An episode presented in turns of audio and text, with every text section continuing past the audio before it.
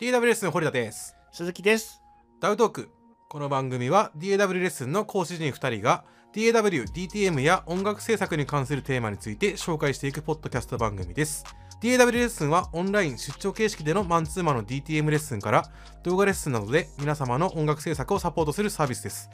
YouTube にも毎週様々な動画をアップしておりますのでぜひチェックお願いしますということで、えーはい今回はですね買ってみたけどうんい。やこれあんまりいらんかったなっていうやつっおお、また。ていう買ってしくじってしま ったしくじりはい。話えっ、と、最初に質問です。はいどれぐらいの待ちどうですか。え どれぐらいって考えたことなかったないやこれは買ってみたけどうんだったなっていうやつのなんかふわっとした後から使えるようになったよってやつでもいいと思うよ全然おお、ある程度忖度した方がいい。いや全然しなくていいんじゃない わかりました。わわかんないよあんまその忖度の仕方わかんねいや、ほら、なんか。これ、あんまり。触れない方がいいかなみたいな。えああわかんない俺だ心に秘めといた方がいいかなみたいな。セーフマージンをどれぐらい取るかっていう。 ま任せます はい、わかりました。買ってしくじったものの中の、まあ、音源エフェクト、まあ、ハードウェア、 うんうん。どこでもいいですスピーカーでもヘッドホンでもイヤホンでも何でもいいですはい。まあ、まずそういうものがあるかないかというと、当然あるよねっていうところからですよね。ある、うんありますまああの前回収録した時の最初に出てた僕の竹のバンブースティックとかいう音源はほうもほう永遠に封印されていますなんだっけなあれサウンズオリオンとか音源屋さんだったんだよなう。うーん。しかも結構極物ばっかり水ボンなんかウォーターボングパイプみたいなほうやつ転がしてヒョーンとか変な音が出るやつとかそうそういうのまうんうあんいっちゃうわけですよほうほうほう。軒並み倒れてますね僕のま中あでそうでしょうね。そう瞬間的にすげーって思っていくんですけどいやあまあのやっぱそこですげえって思うのがこの見てるものの違いですよね 人の。いやいやいやだってさ YouTube とかのその宣伝のデマあるじゃないですかうん、そもそもそんなものが存在するところを知らなかったところから水入れてるっていうところで 始まってなんかヒューヒューホーホー言ったりコロコロ転がしてるやつでなんか良かったんだよその時 は超ニッチだよね。見た目のなんていうのパンチ度って言ったらもう僕の中で高速へ飛んできたわけですよ はいはいは何に使うとか考えてないんですよねその時多分 今だいぶこなれましたけどい。なるほどね。はい当時のはい私のはえじゃあどの辺からいきますハードからいくソフトからいく何でもいいよ本当にじゃあハードからいきましょうか。ソフトの方が多そうじゃないらそう そうそうだね手出してる分だけうん多いよそうな気がするので。うんまあ多分なんていうかここって多分良し悪しではなくて合うか合わないかと思ってたのとちょっと違ったなっていうのが大きいと思うんですけどね。うんうんうんなのでここからご紹介する製品を多分2人ともそうだと思うんですけれどもダメっていう気はあんまないんですよ。ディスる気はないですね全然ないのでそれをちょっと踏まえて聞いていただきたいなっていうのが今回のちょっとテーマに対するお願いですかね。うん予防線を張ったところではい最近一番うんあー買ってみたけどやっぱダメだったかーって思ったのがうんソナーワークス。マジうん、使ってるわ ダメうんうちいや鈴木ダメじゃないんですジけャどッうちはこれ好きいじゃらないないなーっていうの好きじゃない。いやまあもともと好きじゃなかったよねそのなんかあのルームチューニング系のソフト自体そうですねあんまりあんまり得意じゃなかったんですよ。で得意じゃないくせに買うんですよいろいろ。えだえ歴代リファレンスも買ったしうん、 IK のアークもあるしみたそういだな、よねあるんですよ結局何変わらなかったそんなにいや変わらなかったっ変わてり人もいるんだよあの変わるルよームチューニングすごくて、変わる変わるう変わるんですけれどもはいはいうーんなんか今そのスピーカーを使ってるメリットがなくなっちゃう感じがしちゃって特性は消えるよねうんそれがなんか悔しかったんですよ、あーなるほどね、うん、あとこう、うんオンオフするのがちょっと面倒くさいとかねまあ、ヘッドルームのボリューム下がって不思議になったりとかするとかとかあのバウンスしたらなんか音が変とか ねあーこれは一応一応じゃあば挽回というか弁解というかあれですけど、はいまああれの一番のうまみはチームで作業、まあ、最近それこそなんか広告でも出てたような気がするんですけどなんかでうん複数人で全員違う環境でやってる時にうんみんな同じやつでやると結構便利だったりするっす、ああそれはそうかもですねそうそうそうそうそう、うんなんで皆様皆様で皆様というか、まあ、A 君 B 君私みたいな感じでやってる時に、は A い、君は250ぐらいが気になるとかいろいろ言ったりとかしてくる、で B 君は交易がどうのとかもっとすごいふわっとしたこと言ってくるっていう、はい全員スピーカー違う IO 違うとかなってくると、うんでみたいな感じになったんですよ。はい、っていう時にそのハワークス使うとある程度皆さんのリスニング環境が整うんでと良くも悪くもね、うん、特性とかが送られたりとかしちゃうかもなんだけどは便利だったのっていうのはあったかな。うーんなっていうるほどので、ねいまあ、うちのはね、うん、っていうのはあったかな。あでもね確かに言う言わんとしてることはわかるよ。センターは揃うんだけどでもさみたいな。もともとセンター揃ってるんだみたいなところはあってなんて言ったらいいんでしょうねいやでも結構な結構そこ細かく調整していたりするったところがあってうんうんなんかそれがよりうん精度が上がるよっていうのは分かるんですけどねうんちょっと手間の部分が目立っちゃったんですよ私の場合なんでそれやるんだったはいはいらはいはいやっぱうん DSP の積んだスピーカーが欲しいなってなっちゃったっていうう、ーんうーんまあ手間は手間ですね。はいどちらかというと手間がめんどくさくなっちゃったみたいなあーいやでもそんな十分理由でございますや十分にある話だねこれに関しては。うん、はいじゃあ次堀田先生の番です僕ですか面白いのお願いしますよいや面白いのですか面白いのなんかあるかな 安いパッチケーブルえ安いパッチケーブルうんいは買って損したなっていうふうに思ったですね、やそうでしょうねはい、いやでもこれさ意外とさパッチケーブルだったら大丈夫かなって思う時ないですかまあないんでしょうねいやないですあったんですよこれ結構なこれね同情票が得られると思うよこれパッチケーブルってさっていうところあるじゃない、 うんまあまあこれね今じゃないよ、いやケーブルって高いですもんねだけどそのなんかな長く引いてくんだったらまあかなって思った時があったのうんで別にパッチだけは別にいいわっつってはサクサク安いやつを刺してたのよいうんうんうんでなんかある時さケーブルって揃えてた方がいいじゃんっていう話になったりとかしてた時はがい出てくるよね、はい揃えてみるじゃないですか、、はいいいやつを基準に、はいでそれ結構前の話をしてるってことで OK あもちろんもちろんですよ、うん うん結構前の話でしょ買って損してでしかもなんか割と共感を得られそうだなって思うやつで言ったんだけどはあそしたらまるで音が変わっていったっていうはあれ痩せないっつっあいや痩せないってていやマジだよこれ本当にいやうちもその道は通ったことありますよ当然、うんうん、ただなんか当たり前になりすぎていたところがありましたねはい、意外といやでもだってこれあれいやなんかもっと明確なプロダクトが来るのかなって思ったらいやいジャやンいルやいやできたから じゃあこれジャンル言えないよね。ジャンルってか名前出した瞬間俺悪者じゃん。いやだからでノもーブランドのでも誰もがノーブランドのシールドから始まると思ってますよ私もあよかったですよかったです。うんそれはそうだと思いますはい。でしかでもほら今回のテーマはさ 買って失敗したなっていう製品って言ってたからいやさ、これは失敗ですよ。 完全に失敗。いやでうん意外とさロングロングっていうかさ3メーターなり5メーターのケーブルはさ割と早い段階でみんな手入れるじゃない。うんまあなんだけど特に楽器やる人はね、あまあだと思うっす。うん。なんですけどうん突然こうそれこそあれあのワイなんていうんですかワイヤリングというかなんかアウトボードみたいなやつとか入れたりとかした時にさやたら安いケーブルとか使ってる人いるんだって。うんいるねおいおいおいおいみたいなそれ変えたら結構変わんぜみたいなやつ、あこりれまマすジねマジこれマジですよ 本当に、うん冗談じゃないんですよ CP っていうちょっと略称としましょうか、 何ですか C、CP のケーブルとか結構最近多いじゃないですか、コス見トパるフォ機ーマンス会ってがいう暗号で出していくやつですねそうですそうですはいあれとかはちょっとやっぱ避けた方がいいよなって思ってますよねケーブルケチると結構もったいないよなって思っちゃうんですよ気持ちは超わかるんですけどこねれ、ガチですよね うん裏側の配線の時にコストパフォーマンスしすぎるとえらいことになると思うんだよ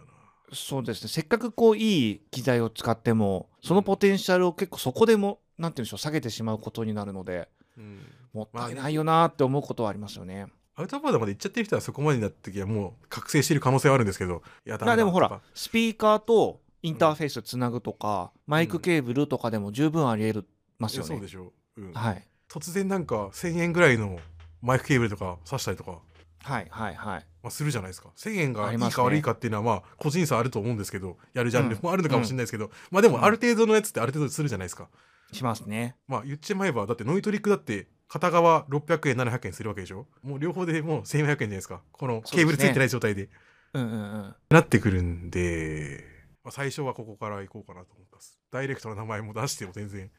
いいんですけ どはい。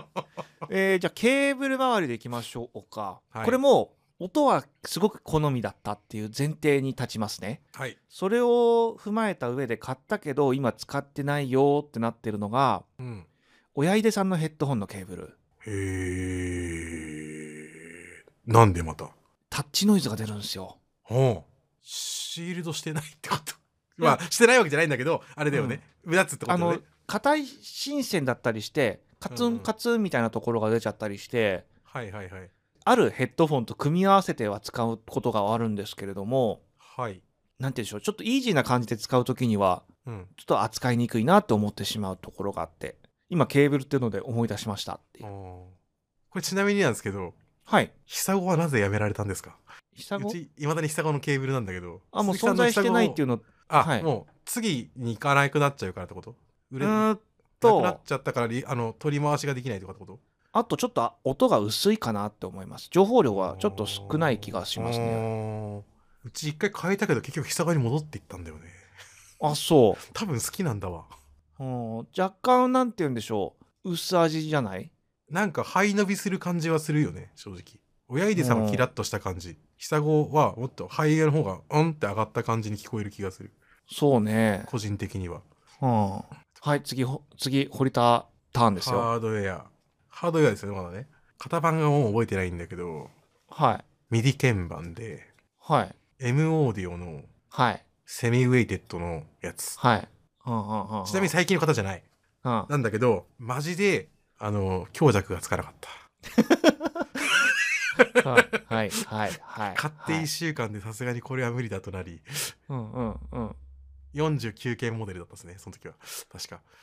これも始めて結構間もない時っすあーはあはあはあはいはい。くなんかクリスイメージつく。大変苦しみましたなんでこんなペタペタしてあれセミウェイテッドとはみたいなうん、そう感でじすになっねた。のもあれは買って失敗したなと思いました正直にま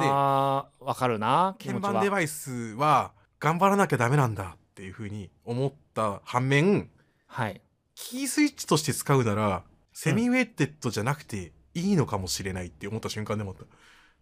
たおうおうそうですね。なんかこうメロディーを足し足し足していくときになんかとりあえずなんか誰かに投げたりとかディレクションするときとかに別にそこにた、うなんか細かいタッチはそんなにいらないわけじゃないですか、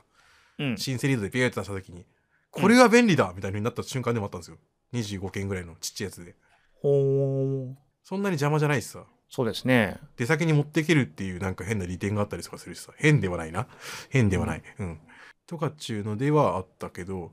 うん。そうですね49のセミウェイテッドの M オーディオは僕はダメだったっす辛かったっすオキシゲンとかじゃなかったと思うでもその時まだあーたまにはなかなか厳しいなっていうミディキーボードあるよね。うんオキシゲンはそこまでじゃない、実際うにん外でわって使ったりとかしてる現場があってうんうん。もう僕はその一回アレルギーがあったんで苦しんだ後に これを見てあ赤い赤やろって思ったんですけど正直そんなことなかっはあはたあそんなことなかったうーん M オーディオのミディキーボードって割とよく壊れるイメージがあるんだけど私だけ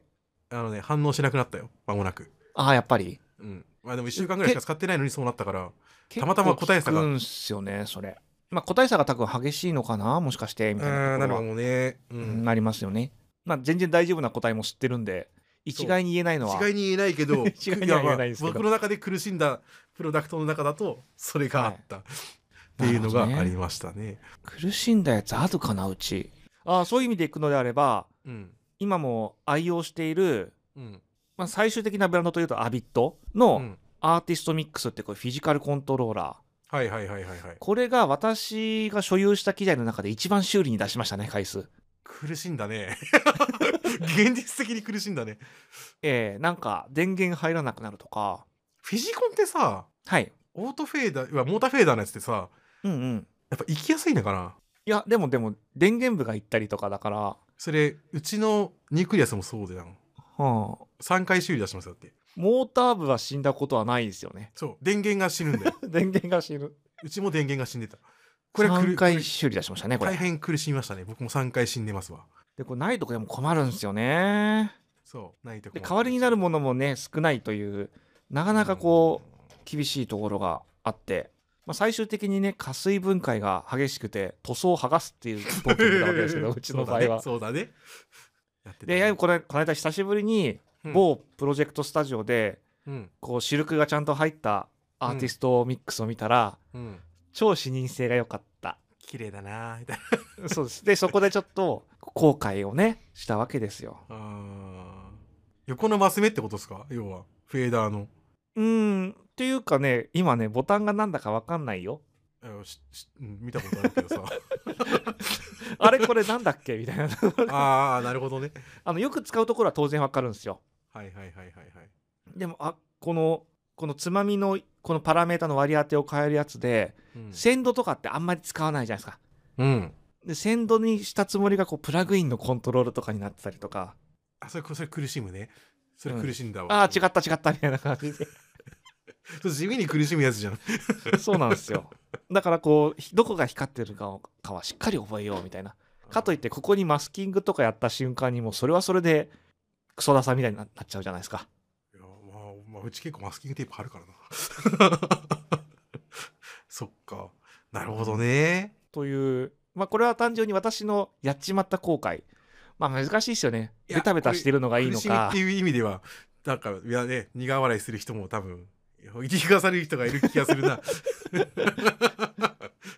ダメとかではなくみたいなところで。加水分解がね結構ね機材系悩んでる人多いんじゃないですかどうしてですかだって、む、もう、ねえ、ムーグのあのベンドのボタンとかだってさ、うんうんうん。あいやボタンじゃない、ノブだって、あれ、ゴムだったりとかすること多いじゃないですか、結構。そうですね。軽症だったらやっぱりこう無水エタノールっていうのはうん。ありますけど。取れ、取れちゃうよね。うん、あ途中で諦めになるよねそのそのまま使うのか剥がすぞっていう決断をするのかあれ、ノブだけ打って修理してくれんのかなもう加勢してきたんでって。どうなんでしょう言えばやってくれると思いますけどね、まあでも結構いい値段取れされそうだよね。うんだと思いますようーん。確かに。まあ、ハードはこんなもんにしときましょうか。そうですねそろそろ怒られるそうですね。可な能めん性なよもって言われそうな気もせんではない。はいうんじゃあ次。はいはプラグイン周りですかね、そうですね。これちょっと自分で言ったくせにドキドキしてきますね。別に悪いことは言ってないはずなんだけど、自分たちの中での話だ から。僕からいきますよ、じゃあ。あどうぞどうぞフラックス。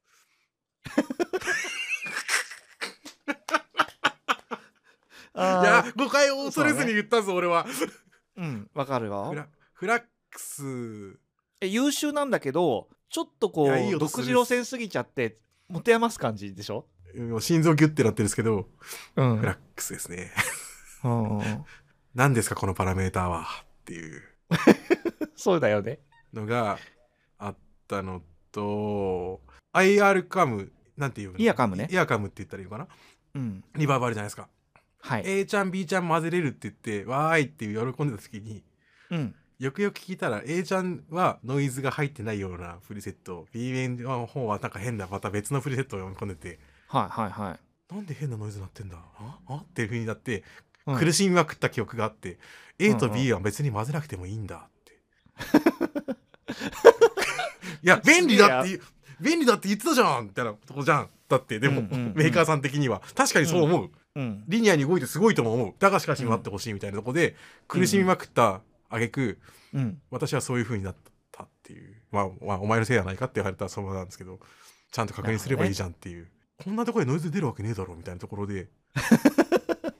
いやマジでマジでマジで本当にびっくりしたんだからっていうので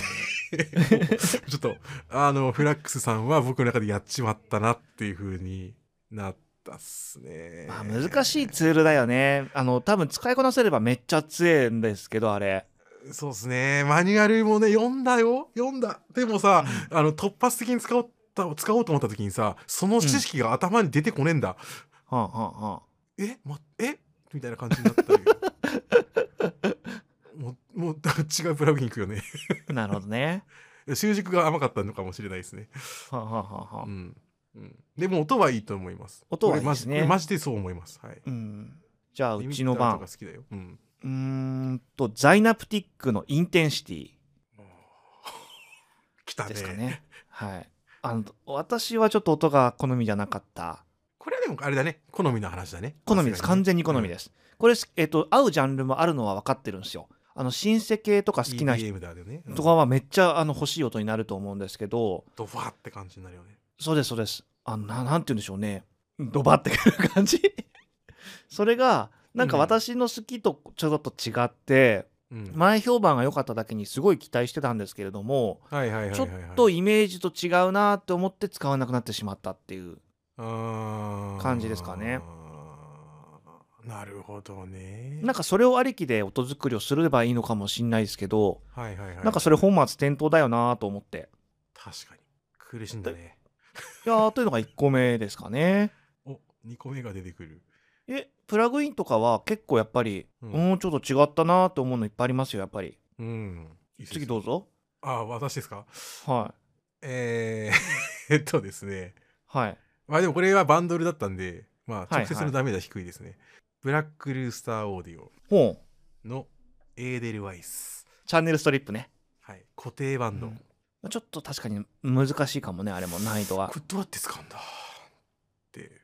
うんうんまああれでも荒書きだったらいいのかなでもいじりたくなるよねなりますねこれでも、まあ、苦しみましたね僕は、はまあ、やっちまったまあでもまでは言ってないですけどバンドルの中に入ってたからそうですねなんかそのあーっていう感じはないでしょ薄かったっすだけど、まあ、同じく SC5 とかはいはいはいはい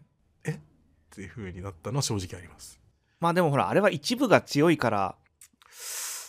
うん他は諦めつかないまあまあまあそうっすねでも苦しんだはあったっすねえー、じゃあ次、はい自己かはいポジティブグリッドのバイアスアンプうんそうなんうんあの面白い製品だとは思うんですようんなんですけどちょっとパラメータがマニアックすぎちゃってあーそこまでいらんかったっていう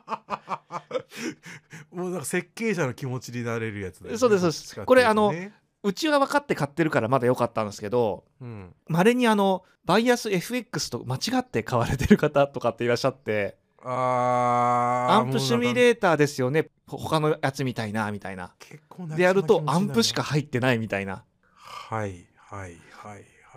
えすいませんオーバードライブはいやバイアスがねみたいな結構苦しんだっすね。それもだいぶ苦しんだっすね。というのがまあ起こり得るのかなと思ってはいはいはいはいはいはい。まあ私そんなにアンプ細かくいじりたいってところまでそこまで作り込めてないのでうん、あれなんですけどねちょっと難しいですよね。難しいね、まあ、ギタリストでかつもう勘入れ替えてるようなとこまで行ってる方だったらいや缶入れ替えるぐらいだったら簡単じゃないですかまあまあね。何ですかこのパラメーターみたいなのしか出てこないのでそういう意味でいくのであればあれに近いですよさっき堀田先生がおっしゃってたうん、 フラックスうんに近いことが起きてきますよね。そうかもしれない。うん、あのアンプ改造しようと思ったことありますかみたい な、 あ踏み込んだ領域ですよね。だいぶ、うん、そうそうそ踏み込みまくっていったみたいなところあるようね。なんでバイアス FX を買った上でもうちょっとこうエフェクトではどうにもならんところをなんとかしたいっていう時にはめちゃくちゃいいツールだと思うんですようんただこれを最初にこうアンプシミュレーターいいのが欲しいぜって思って買うとうんうんってなっちゃうかなって思ってあと私もそこまでいじりきれてないという理由でうん、ちょっと名前を出してみましたね正しい告白だったと思います。はサウンドスポット。ほうこれはプラグインブティックですねそうですね。ブラックフライデーとかでよく出てくるね。はいはいはそういですよね。もうとどの辺がキえックボックスがうん苦しんだっすね。どういう最終意味的にどういうどういう意味合いどういうい意や、味合こいれそれどうはすんのっていう風になっちゃった、最終的に。ほいうやあれ、あれなんですよ。いや、全然全然、そうどうするもクソもないんですよ。あのー、何でしたっけ ?0、0、036ぐらいかな。うんで、選んで、要はボックス感だとか、クリック感だとかってやつを簡単にできるよっていう風になったんですけど、はいは買った当時は喜んで使ってた。あはあはあはあうん、結構これ楽でいいじゃんとか新い米や結構なんかその面白いツール多いよなって思うところはありますよそうですねあオのラクルとボボックスあってあそやうつそうオラはクルとか全然今普通に使ったりもしますはい全然全然なんなら2軍1軍真ん中ぐらいのところにいますうんですよ使ねう中では結構いいなと思ってキックボックスはいまいちだったいやしっくりこなかったんていうんですね、いや良かったと思うんですけど結局はい自分のやりたいようにやるっすね、はあ。固定パラメーターみたいなやつが僕あんま得意じゃないのかもしれないですあのさまっあきのエそーこデルワにイスピのやつもンポイントで合わないとね。そうそうなんですよまあ一回持ち上げてから削るっていう方がなんか良かったりするのかなとも思った時があったんですけど、はいはいはい。そこまでめちゃめちゃ味がつくかと言われるとそうでもなくっうんうん。ていう風になってくるので結局難しい感じになってしまって、マスターとかに突っ込む感じでもないよなみたいなあのなんだっけブーあの PA でさブーンってあるじゃん、うんあありますね。ブーンはなんかさ全体のさ 定義感がさちょっとあれ足すりなかごっいたよらね。いけみたいな感じになるじゃんうんうん、わかるわかる。そういうことなのかなって一瞬思ってやってみたこともあるんですけどうん。これジャンルがたまたまやってるジャンルが合わないのかもわかんないけど、あはい。うちの場合はううーんってなったっていうのがあれですね、なるほどね。はいじゃあ、うち、続いて、今、今となってはもう、良き思い出なんですけど、はいはいはいはいオーディオブロンの LA スコアリングストリングスですね。すげえとこ行ったねうんはい。オーディオブロだったらまだマニアックとは言わないよね、う結ん。構有名さんだよねそうです、そうです、そうです。うん2の時ですね。はいはいはいはいいやー、すげえ、弦のライブラリが出たぜって思って、いい値段したわけですよ、当時。はいで、買ってみて、うん良かったんですけど、うん やっぱりピッチの甘さがねとこれみんな結構言ってる方多かったと思うんですけどこんなにずれてくんなくてもいいんだよなみたいなそれってあれなのかな4423とか取ってたってこといやそういういうずれ方ではないんですよあ違うんだはいそなんかそれはリニアにずれてくれるので基準ピッチがずれてるんだったら下げたり上げたりすればいいんですけど、うんうんえっとですねアンサンブルになった瞬間になんて言ったらいいでしょうねデチュンかかってる感じうんおー極端な話を言うとですよおーえこれも使ったものじゃないとわからないやつですねへえそのゆピッチの揺れみたいなのが、うまんあ、広がって聞こえるよねっていうふうに捉えることはできるんですけど、うんちょっと私の中でその許容量を超えていたというかうーんところがあったんですよねうーんなるほどねでそこでもうちょっとこう使い勝手とかを追求していけばまた変わったのかもしれないんですけどうんなかったことにしようと思ってしまったんですよねその時私 は鈴木さんストリングスでやらかしたりとか結構してそうな雰囲気あるね確かにね一番好きでがゆえうにーんそうですねまあそれで3になってめちゃくちゃ良くなってめっちゃ使ってるんですけど今はいはいはいはい結果オーライなんですよその何年か越しで幸せになれたみたいなはいはいはいはいはいはいはい後悔は全然してないですよそっかそっかはいなかなか面白い音源側になってくると何になるかなまあでもそういう意味でいくのであればこれも本当に後悔ってわけほどでもないんですけどうん、ピアノテック7にアップグレードしたけど6のままで良かったなとかそういうのはいっぱいありますよ。あーあんまりえうまくいかんかったうんあの好きな音が6の時の音だったんでうんそればっかり結局使ってんじゃんみたいななるほどねとかそういう、まあ、自分の責任ですわみたいな感じの やつはいっぱいありますよね。はいはいはいはいはいうんまあ、あとは、まあ、これもあるあるだと思うんですけどうんベンジェンスいっぱい買ったけどほとんど一緒みたいあーうん認めよな。うう認ん、めよううんいやそうかもこしれないれこのタイトルとこのタイトル同じの入ってねみたいな。 それはそうかもしれないまあ、あれだけ数があったらそりゃそうだよなっていうのもあるんですけどうんでどれか1個持っとけばいいと思いますよみたいな形になってしまってるなっていうとりあえずはねっていうところになってきちゃうよねそうですね結構今回私の中で踏み込んでみたんですけれどもいや言ってると思うわうんだいぶ僕が忖度してるかもしれない言うあて言う てあとなんだろうな D16 グループとかまあ鈴木さんはあはあ使わなそうな感じな気がするんですけどああでもほらネフェトンとかちっちゃすぎて UI がってことラッシュとかさああドラ SH ですよマねゾンとかもそうですけど、うん、つまみが小さいみたいなでも当時は良かったのかもしれないまあ今行けば今行くと苦しんだ、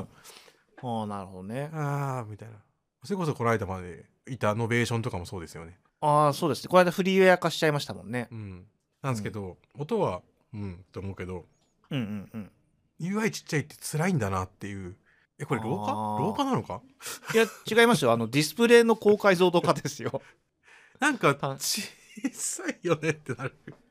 ああそういうのでいくのであればううちもありましたよこの間フラックスのチャンネルストリップエボーチャンネルでしたっけうんめっちゃいいんすようんなんですけど画面がちょっと小さすぎて今使ってるこのディスプレイの解像度とサイズに対してはううんでちょっとこう持て余してしまってるってところありますね。なるほどねうん、ここは本当操作感の部分ですね。そうですねああとありました、はいあんまりこれ自分の中でもちょっと精神ダメージが大きいのでうんあんまり言いたくないかなっていう気持ちもゼロじゃないんですけど、うんえっと16インチの MacBookPro ほ若干後悔してますよね。うなんで初めて言うかもしれないですけどはんあのね、うん14にしとけばよかった。